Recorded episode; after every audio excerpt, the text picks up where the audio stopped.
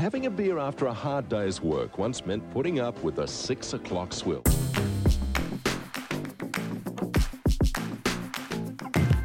The swill is not only unpleasant, it's also dangerous.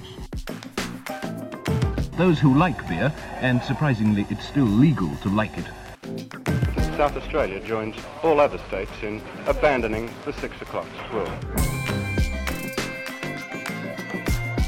You're tuned to the six o'clock swill with Tim Blair, yours truly, Nick Cater, and our special guest, Bad Judith Sloan.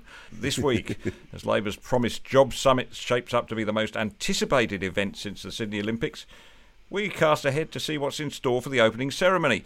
US President Joe Biden pays off American student loans, while Australian Prime Minister Anthony Albanese pays off his debt to the union movement. But both leaders remain clueless about reducing national borrowings. It makes a change from global warming, Tim and Judith. Uh, speaking of which, did either of you catch the concession on the ABC this week that Australia has turned pretty chilly?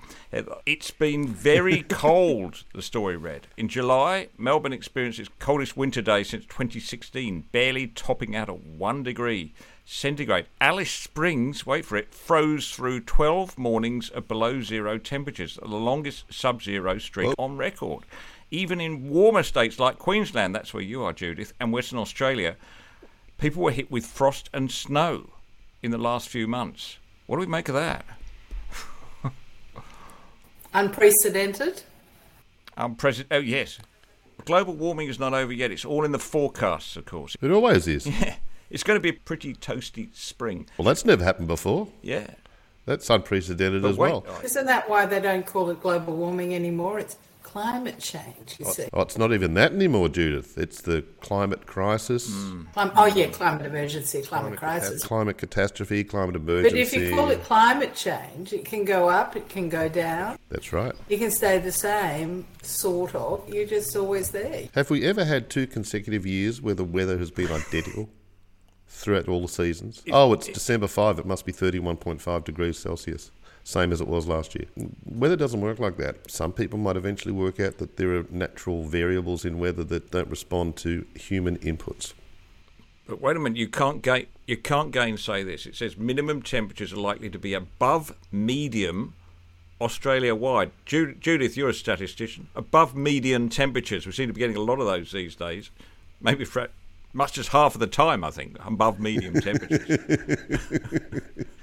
Well, the median is to find that value above which 50% of observations occur and 50% below. So, yeah, I think that might be getting a bit mixed up there. I'm told, isn't it Ian Plimer who tells me, because frankly I'm really sick of the rain, hmm. that there were underwater volcanoes in Vanuatu, I think.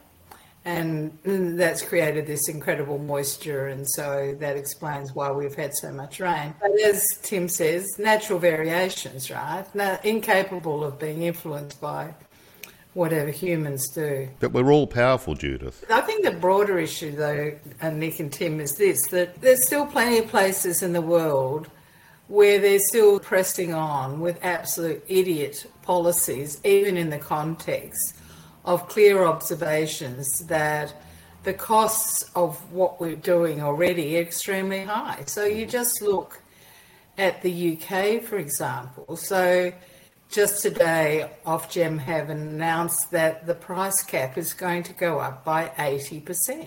80%. We're looking at over three and a half thousand pounds.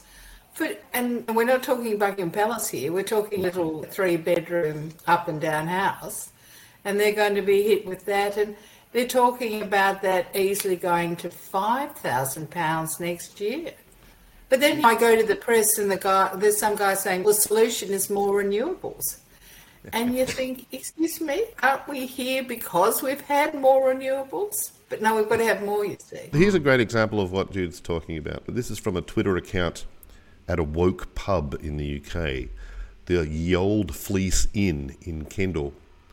Now, a year or so ago, I think just one year ago, they tweeted in response to a television show from Sir David Attenborough warning that we must act now. So, Ye Old Fleece Inn, in a bit of the old, good old fashioned virtue signalling, posted, We must all do our bit.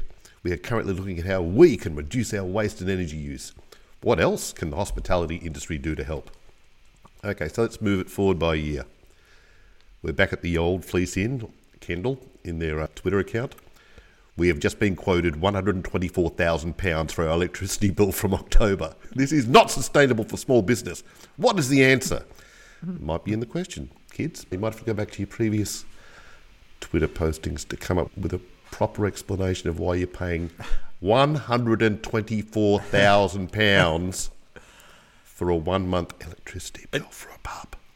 Judith, Judith, I, you, I take it. You, so you don't like Chris Bowen's energy policy. What about Tony Burke's wages policy? Are you a bit warmer to that? He says that first of all, the answer to inflation is higher wages. Secondly, the government can do that by setting the unions loose and making negotiating fairer again. I think that's what he's aiming at, isn't he? What do you think of that as a strategy for either beating inflation or raising wages, or both? Insane. The truth of the matter is that the two most dangerous men in the Albanese government, bearing in mind Albanese doesn't really have a clue about policy. Tanya Plibersek and who?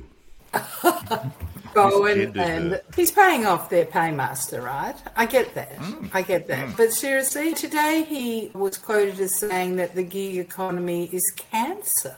What? Cancer? Yeah, cancer. I'm not getting an Uber ever again. Too dangerous. And I guess if it's cancer, he has to cut it out. And the thing is, if you go and look, I think the gig economy is a really exciting development because what it does really is use technology to connect buyer and seller. Yeah. Now, yeah. what that does is cut out the middleman, cut out, yeah. Yeah. you know, firms are often just a form of intermediation. I'm sorry to use a technical term, but I think everyone can understand what that means. I mean, they're there to intermediate to get the buyers and the sellers to connect up. Yep. But this is really exciting stuff because you cut them out and there'll be more gains for both the buyer and the seller. So well, I think you've identified. I, I think cancer is a strong term. Yeah. I think you might have identified why Labor is against the gig economy because one of the intermediary bodies that they want to reintroduce are unions. And that's an entirely redundant aspect of trade when it's yeah. direct. If you are your own middle person, if you're not relying on a retailer to sell your goods, you're selling directly and so on. Well, you're also your you're, you're your own union representative in a way. You're yes, but you're your, you represent yourself in yeah. whatever negotiations are going on between. You have agency. You have agency. Yeah. Judith, you say it's one of the most exciting developments we've seen, but the people working in it, everybody I've ever met who works in the gig economy says the same. They may have to work hard, and often you hear Uber drivers grumble a little about that, but they don't mind. They don't have to work, and a lot of them do it because they just want more flexibility in their lives, or they want a part-time job and so forth. And the same goes for Deliveroo and all the rest of it, right? It is actually working for students, working mothers, dads who want a second job, etc., etc., mm. even grandpas. Oh, well, I talk to them all because they're, I reckon you find out more about talking to them than you do talking to Tony mm. Burke. Quite a lot of my Uber drivers have other jobs, permanent jobs. Yeah. And they say to me, well, this is great because I can fit this around. I can set my own hours. I like it, right? Yeah. And California brought in this law, AB5 or whatever it was, to try and cut out the cancer of the gig economy. And then a whole lot of people, like oh, the consulting engineers, said, "Oh no, by the way, we like it." Oh, and the freelance journalists, "Oh yeah, by the way, we like it." And in the end, they exempted everyone pretty much. And then mm. Uber took a proposition to the the electorate, dare I say, and Uber basically won that too. Apart from the, as you say, the unions and some people sitting there in Canberra, they actually see a tremendous upside from the gig economy. There is a little embarrassment too, because Andrew Charlton, the new member for Parramatta, he did some research when he mm-hmm. was back in the private sector which show that Uber drivers are very happy and actually earn reasonable pay. No mm. doubt the opposition, mm. or let's hope the opposition brings that up. That's weird about California, though, isn't it, Judith, that they're so down on the gig economy because that's basically been the Californian economy since the end of the since the end of the since the end of the studio system. When, exactly. when you weren't contracted forever to say Paramount or MGM. The central industry, the most the industry that California is most known for, is all gigs. They picked the wrong name. I mean, they should have come up with the equivalent of fossil fuel or something. Instead, gigs. I mean, most of us have fond memories of gigs. But they really do. And, and, and of course, here in Australia, do, There are some really boring names. On demand, platform based employment, or there are some boring. But once gig economy got, it, got that's it. into the lingo, it's a winner. We've had the gig economy here since at least the 19th century. What is sharing, for example, if not the gig economy? And, and not only that, but it's piecework, which is another thing the unions hate, and it seems to work quite well for the shearers. So we're all for it. To United States, uh, President Joe Biden announced on Wednesday that he will forgive student loans loan debt above ten thousand dollars, making good on a promise during his campaign. It's part of a wider program to give assistance to the least vulnerable in the American community, kids from good homes who took out astronomical loans so they could party with their college mates for three years and walk away with the first class honours in finger painting. Do we think it's a good idea, Judith? Is This is something that would happen here. The Greens want it to happen here. Oh, absolutely terrible. I mean, just terrible, terrible. And for a number of reasons, actually. But it might be good politics, although I don't know. You know, if, you know, I, I was reading some because I read the American press too. Those parents who like saved, diligently saved up for their kids' college education, they're feeling mightily pissed. People who've actually paid off their mm-hmm. fees, they are feeling pissed. So There are winners and losers. Am I going to get my money back? But, you know, here are the two reasons So you're going to pay which make it really bad. One is that it involves additional government debt at a time when you've got really high inflationary pressures. So it's a sort of, we had the Anti Inflation Act, which of course wasn't, but now we've got a clearly pro inflation act. The other thing is it, it generates all sorts of perverse incentives. I don't know about finger painting, but it generates a perverse incentive to reward people who have done university, what we call university, or they're probably not always university standard degrees or diplomas there, that haven't paid off in the labour force, hence the outstanding debt, while actually implicitly hurting those who've done good stuff and gone and done a vocational course and are out there earning and contributing. So it's terrible policy. I don't know. I don't know. You two probably better understand the politics of it. that you talked about the effect thrifty students and their parents who are going to be penalised for because they've made sacrifices to pay off the college fees in advance or to pay the loan off quickly. They're not happy. Like this dad in Iowa who worked two jobs so to help his kid go to college. He was caught on camera asking Democrat Senator Elizabeth Warren for his money back. Let's see if we can play that clip. So you're going to pay for people who didn't save any money, and those of us that did the right thing get screwed. No, it's not even like that's rude. When we Of course we did. My buddy had fun, bought a car, went on vacations. I saved my money. He made more than I did. But I worked a double shift, worked extra. My daughter worked, she was 10. So you're laughing. Yeah, that's exactly what you're doing. We did the right thing, and we get screwed. I appreciate it. That's all right. Alright, go right ahead. Now, I'd really like Elizabeth Warren to recant and decide not to forgive these loans, but then she'd be accused of being an Indian giver. So we can't have that. Best gag of the week, Tim. So Bad. Tim. I am now the bad. Now, the other aspect of it is the sheer class war part of it, Judith. That I'm always big on this because everything at the moment seems to be going against the poor who were penalised disproportionately during all the lockdowns, who are getting bashed up over things like solar subsidies and EV subsidies. It's always them having to pay for rich people. Average wage earners pay for the ABC, which is basically an indulgence for teal voters who have so few problems or financial issues that they can afford to worry about what the weather will be like in 100 years.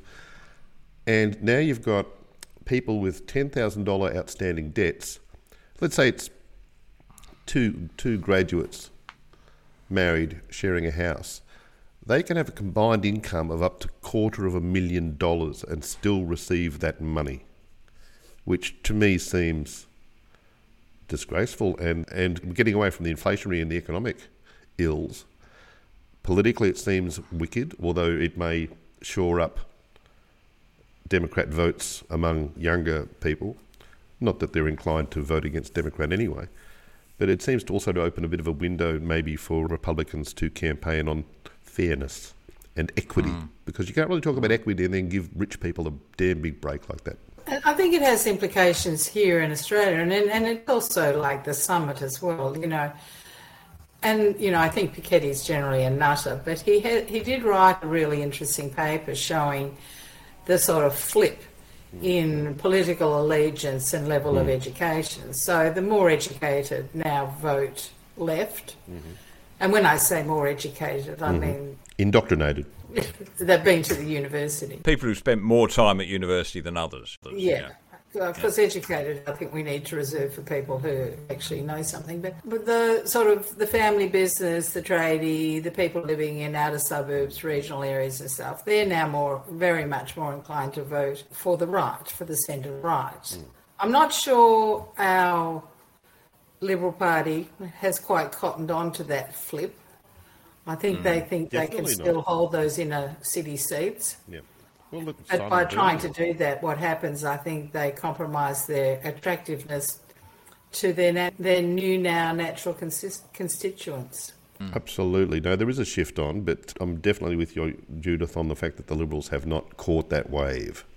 And I doubt with their current generation they really will. There's too many Matt Keans and uh, Simon Birmingham's holding up the process for that to really get much traction, I think, at least for now. We'll see. More big news from the United States. Dr. Anthony Fauci announced he's stepping down as director of the National Institute of Allergy and Infectious Diseases and chief medical officer for chief medical officer for the White House. He leaves a legacy of increased cancer and drug overdose deaths, a mental health crisis, financial devastation, disruptions to education that left millions of kids behind, and a sense of arrogance that may never be surpassed in US public administration. Senator Rand Paul took Fauci to task on this very issue in a Senate committee in January. Dr. Fauci, the idea that a government official like yourself would claim unilaterally to represent science is quite dangerous. Central planning, whether it be of the economy or of science, is risky because of the fallibility of the planner.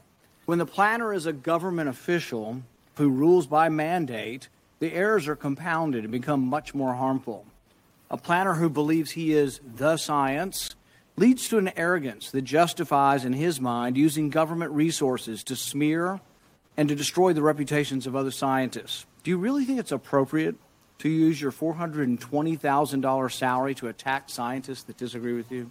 Senator, you are distorting everything about me. So your desire to take You're down people. incorrect. As usual, Senator, you are incorrect almost everything you well, said. no, you deny, you deny, but the emails c- tell the truth of this. No, you keep distorting you? the truth. It is, it did is you stunning talk, how did you, you, talk that. to any of the scientists privately Yes. who wrote the opinion? You did. Well- what were they telling you privately? Not only are you distorting it, you are completely turning it around, as Were most of the scientists do. that came to you privately Well, there you go, a pretty robust attack because he was bulletproof, isn't he? I'm not even sure, even in that instant, that Rand Paul made any progress. Judith, how come? I can't think of another example of how a public servant essentially came to gain such power, not just in his own country, but amongst his contemporaries in the rest of the world. How on earth did that? I think actually, because I was saying at some point to someone that, look, he lasted four decades. And they said, no, no, he lasted five decades.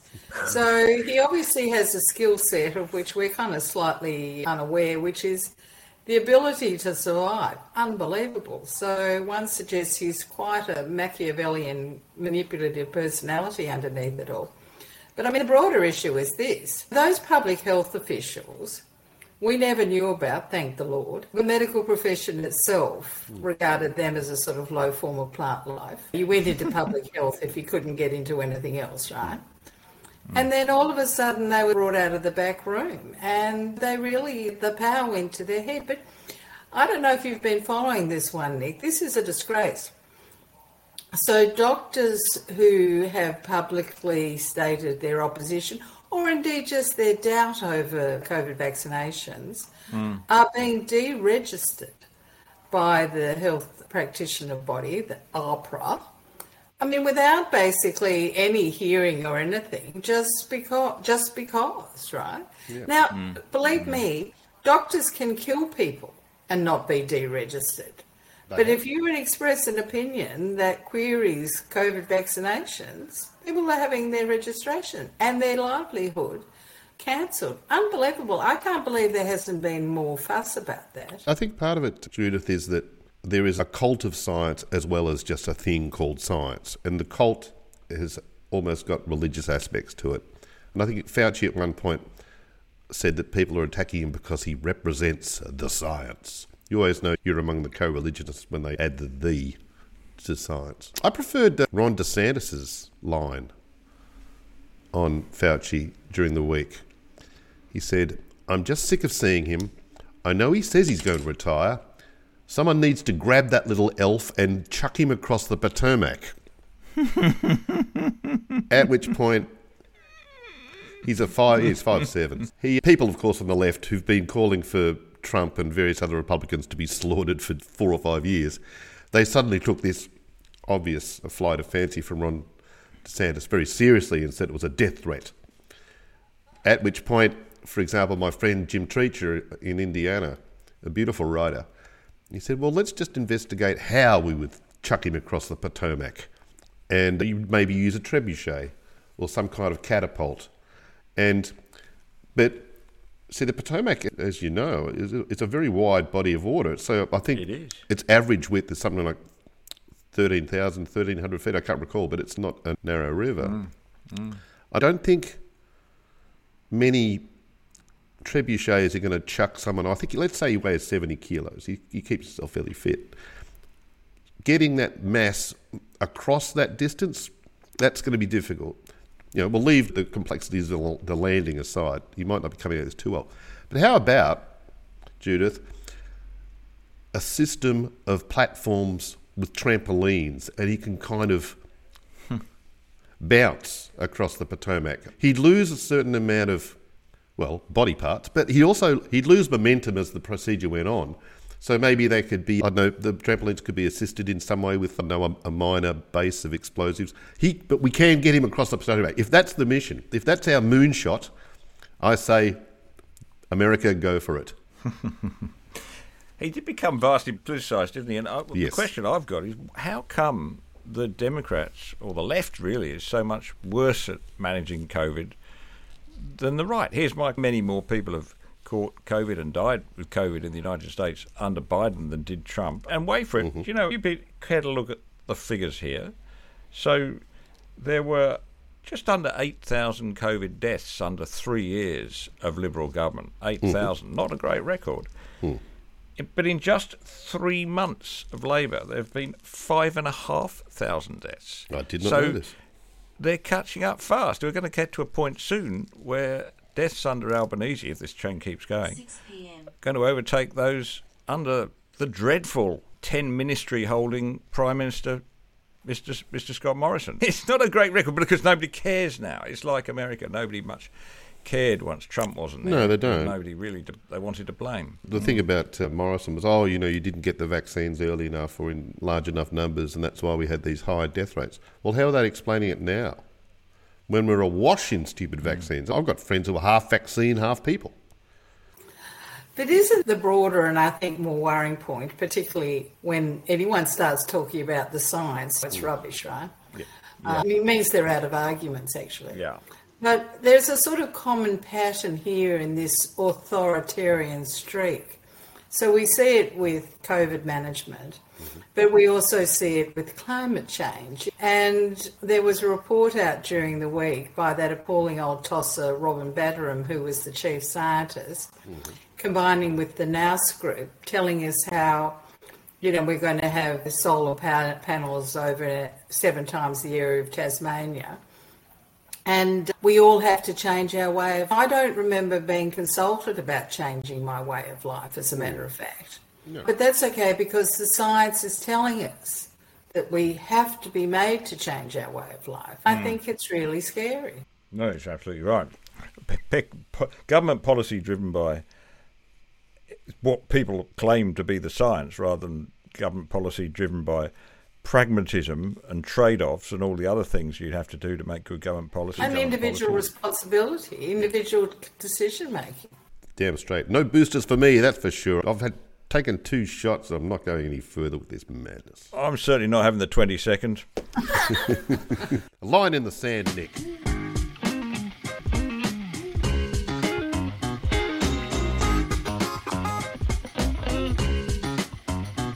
Tim Yasmin Abdul Mageed. Yassmin, I think the Australian way of saying it is, after that town near uh, near Canberra. Yasmin Abdul Magid has revealed she fantasises about ditching her Australian citizenship and blasted the nation's blood drenched soil. She, Miss Abdel-Magied, 31, fled the country in 2017 after sparking fury on TV and social media with her views attacking Australia and promoting Muslim Sharia law. Sadly, Abdel-Magied was unable to join us on the swill, but producer Laura Thomas has stepped in to read a short extract from her forthcoming book. I had swum into cool, calm waters, trustingly and willingly, only to be taken to slaughter. I fantasize about giving up my Australian passport.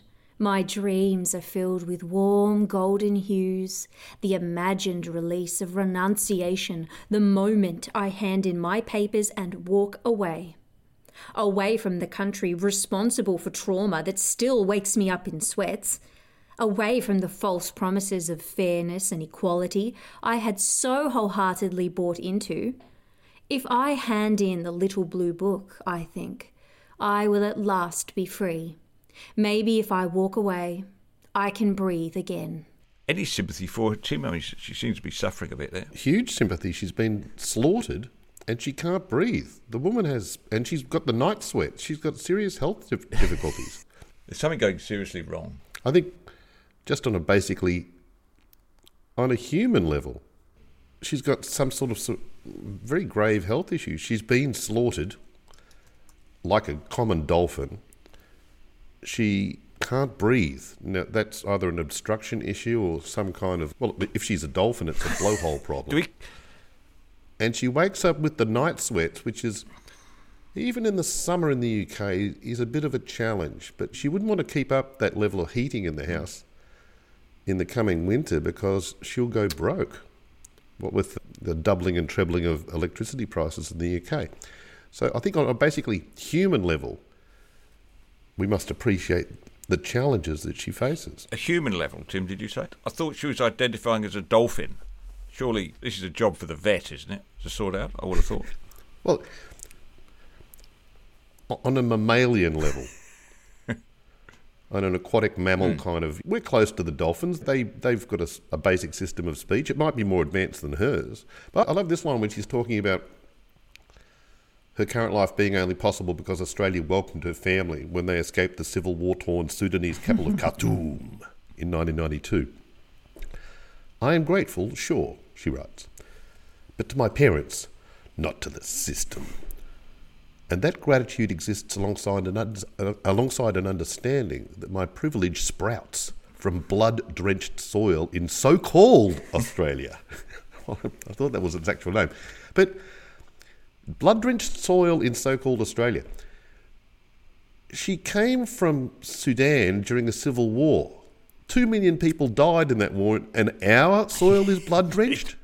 Seriously? She does. She does have joint Australian Sudanese citizenship through her parents who fled that dreadful civil war to find safety and peace. Obviously, she didn't find quite the safety and peace that they did. But so she could. I don't know why she's merely fantasizing about giving up her Australian partnership. She could, she wouldn't be stateless. But she's realised apparently that the Sudanese passport is rubbish. One of the most useless documents in the world, along with that book of Swiss Navy victories and things like that. It's just not worth anything. what about the writing, though? Just the, on a literary level. She says she wants to unbelong to Australia, which is a cute invention. Is unbelonging a rejection? She writes. I can understand how it feels that way. I see it in the flickers of betrayal behind the eyes of fellow Australians who ask when I am coming back, hear it in the pitch of their voices, the sudden slips of their smiles. She might be reading a lot into those gestures and movements and sounds because other reasonable people might interpret them as indications of alarm that she actually is one day going to return. She like, like she's looking at these people. Are you coming back? And they're suddenly not smiling. I would think then there's maybe a bit of tension there that they maybe don't yeah, want her to yeah. come back. And my privilege sprouts from blood-drenched soil. There's a, a bit of a mixed metaphor going on there. My privilege sprouts from blood-drenched soil in so-called Australia. She says. So called Australia. I'd no idea had another possible name, but maybe I've missed something. Maybe this is something in the new woke narrative, Tim. We're supposed to be calling Aotearoa. Maybe. Or the big country near Aotearoa, or whatever that happens to be in Kiwi. What about this line? Which this is one of the incredible things about this. It makes Lisa Wilkinson's work look like calm, reflective, dispassionate analysis. All ego removed, all traces of narcissism excised. Just try to work out what she's talking about here. In these moments, I feel compelled to apologise, equivocate, or subtly turn away from their naked displays of vulnerability. What the hell is that about? So called Nick Cater, you know words. What even the sequence? I started the Duolingo course in Woke, but I didn't get very far. I just got so totally bamboozled with it. I took up uh, Mandarin Chinese instead. It's easier. But the words are similar, but they have an entirely different meaning. I mean, at least if you're studying a language like, say, French or Italian or German, you can guess words. Not in woke. I mean, whatever you think it means, it means precisely the opposite. And if you get that wrong, you're cancelled. That's it. You're out. You're out. But um, yeah, I think in Yaz's case, it means don't buy this stupid book. I think she's sort of harsh on herself. Really, she calls herself the most publicly hated Muslim. I mean, I don't think she's a subject of hate. She's just a subject of. She's just an object of to entertain and amuse us with her ridiculous comments. We'd love to have her back, wouldn't we? Would we? Would. I don't know whether Sudanese passports accepted here. Well, she has dropped in occasionally. She has just dropped in on the odd occasion. She can plainly cope with maybe a brief visit before the night sweats become overwhelming and she's almost drowned. But there's a non sort of Australia aspect to it that was fascinating in this Daily Mail piece. That she moved to the UK, where she has since met and married her British husband after spending six months hammering out a marriage contract. well, it's probably not so nutty after all, Tim. I know people that have spent six years hand, hammering out a divorce contract. Maybe it is better to get these things over up front, but it does seem rather long while, doesn't it? I wonder what the sticking point was. Was it that there was a requirement that her husband had to read the book or something like that? Was it something that was a definite deal breaker? Or that they weren't allowed to sound Australian? Yes, yes, that's right. They weren't allowed to sound so called Australian, Tim. But Sorry, yes, yeah. Let's not go into the, whatever contract was drawn up there, and the restrictions or otherwise, or demands that were placed on Mr. Magid to be, was he? I don't know. Uh, I know, of course, she would have taken, no, she wouldn't have taken his name, of course, naturally, but anyway. Well, she's Yassmin. Yassmin. But anyway, I'm looking forward to reading the book. What about you? I think there'll be, from the, t- from the sound of it, there'll be plenty to amuse in that one. I think I've read enough of it just in that brief newspaper Really? article. I think I'm done for Yassmin this year. A little Yassmin goes a hell of a long way, doesn't it?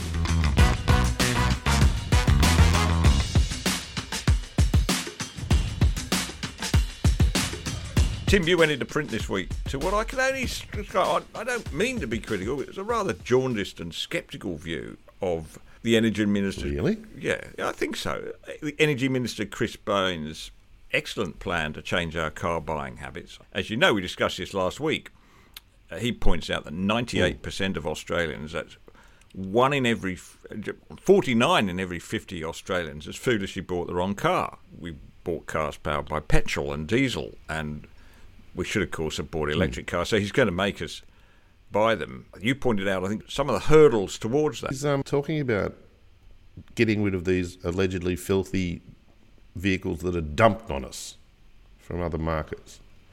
That they're not able to be sold elsewhere because it's just so vile and polluting, which is ridiculous. These cars meet fairly high anti-pollution standards. We've had anti-pollution rules since the mid-70s. I think the very first one was, and this is an indicator of what kind of a tragic petrolhead I am, but it was called Australian Design Rule 27A.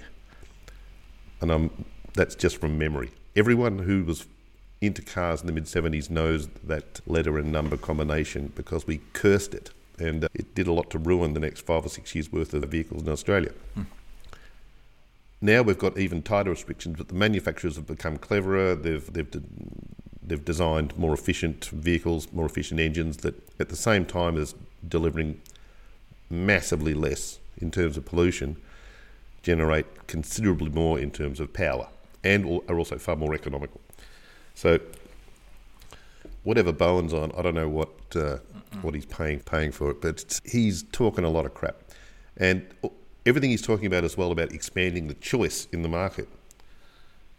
It's the opposite of what he wants to do. He wants to compress the amount of choice and force you, push you towards an electric vehicle. I think he used he used this hilarious line about how Australians go to car dealerships and they, they're looking around for the EV of their dreams, and then they, damn it, they reluctantly, reluctantly was the word Chris Bowen used, settle for a horrible old petrol car. they drive away in tears in their Hilux or their Ford Ranger, just sobbing inwardly that they couldn't get an EV. Damn it! I'm sobbing quietly to myself every time I step into the driving seat of that COK. I really am. I just wish. Oh I yeah, me too. I've got a horrible beam on BMW that just fills me with both Yeah, shame. you'd be like and me. Every time you zoom past a Nissan Leaf, you just feel guilty, don't you? And you just think, I wish I had one of those. I wish I did. But the the you, I think you you made a good point earlier that how are we going to how these quotas going to work? We need to know this in this new command economy that Bowen is about to introduce.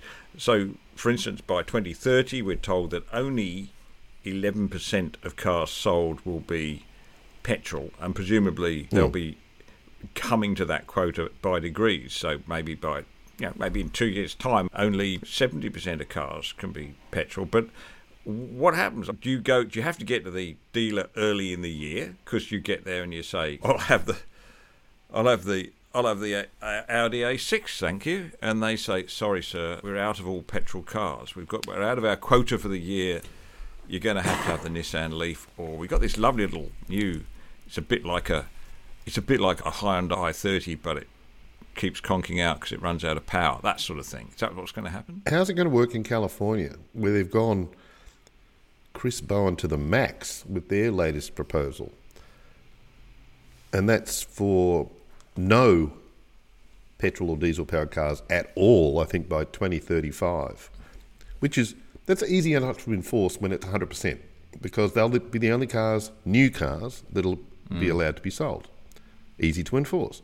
But up to that point, say by 2025, I think it's 31% of cars sold in California must be electric.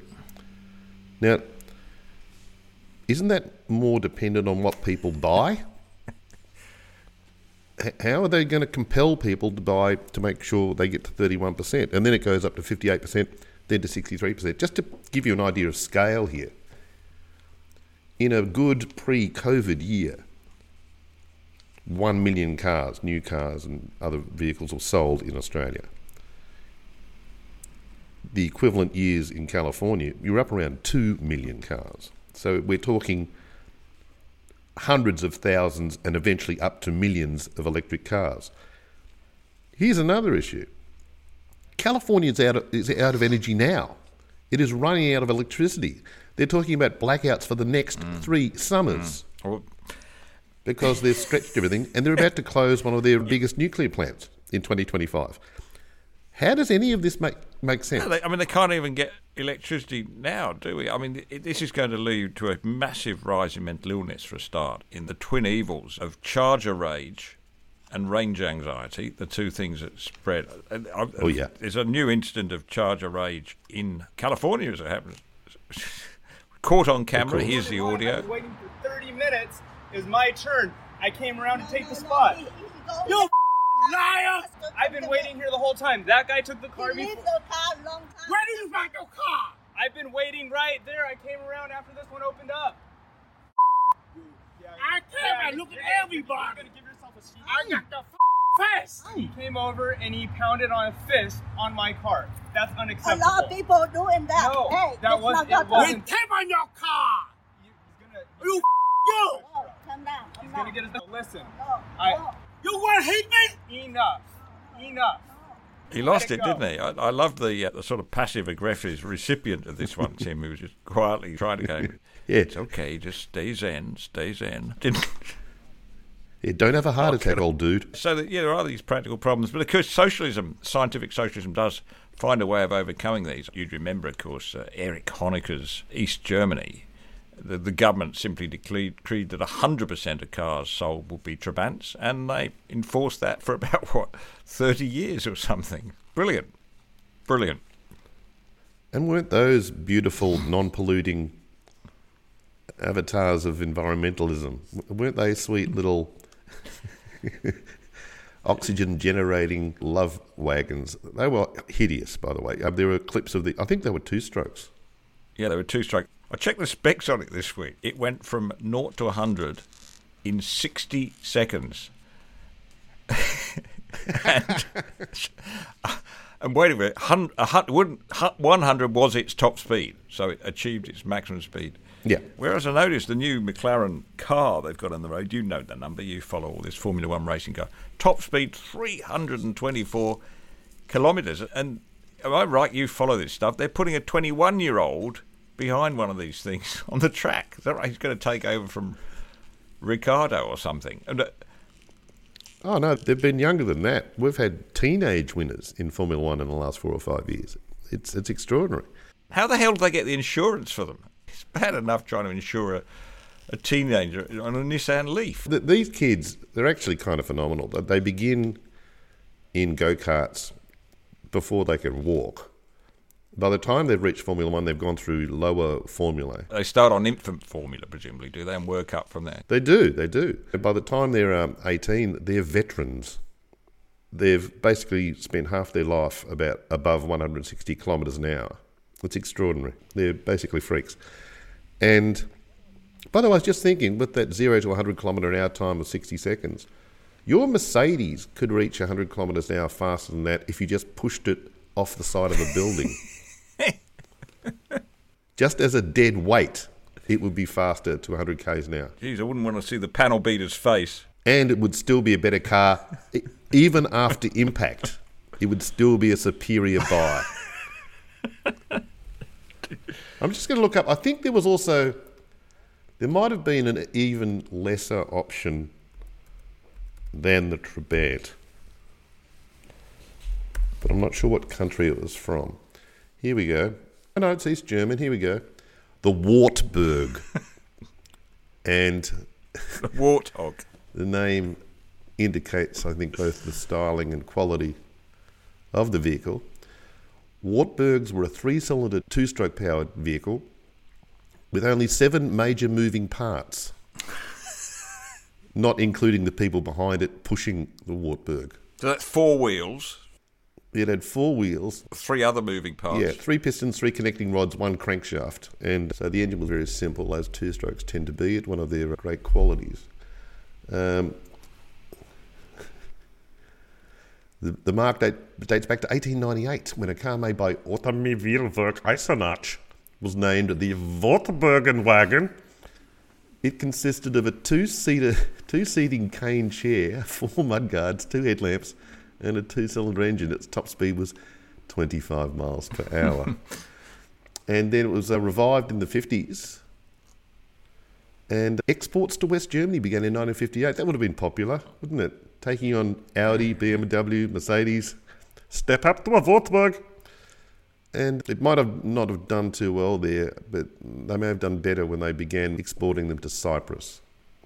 That might have Yeah. been a more receptive Well, of course we did. I remember in the UK, particularly but about Australia, but we did receive cars from behind the Iron Curtain. The most least bad being the Skoda, I seem to remember, because it was built in a factory in Prague, which, had been building fantastic cars before World War One. Yes. Uh, so that it had a bit of engineering history, but they rusted. They rusted something terribly. They had a bit.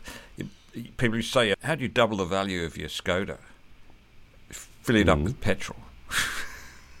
why, why do Skodas have heated rear windows?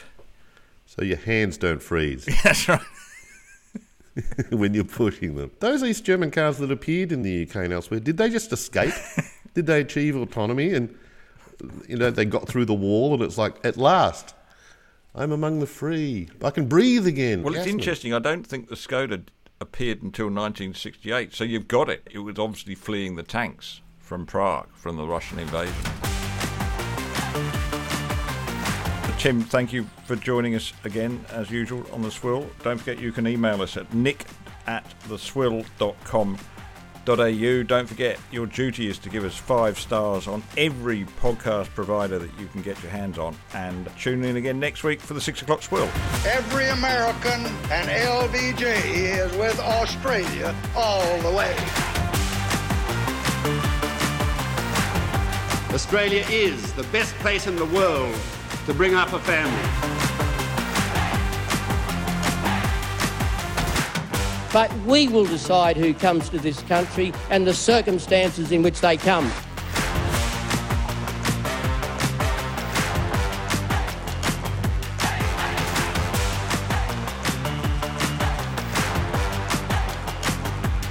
How good is Australia?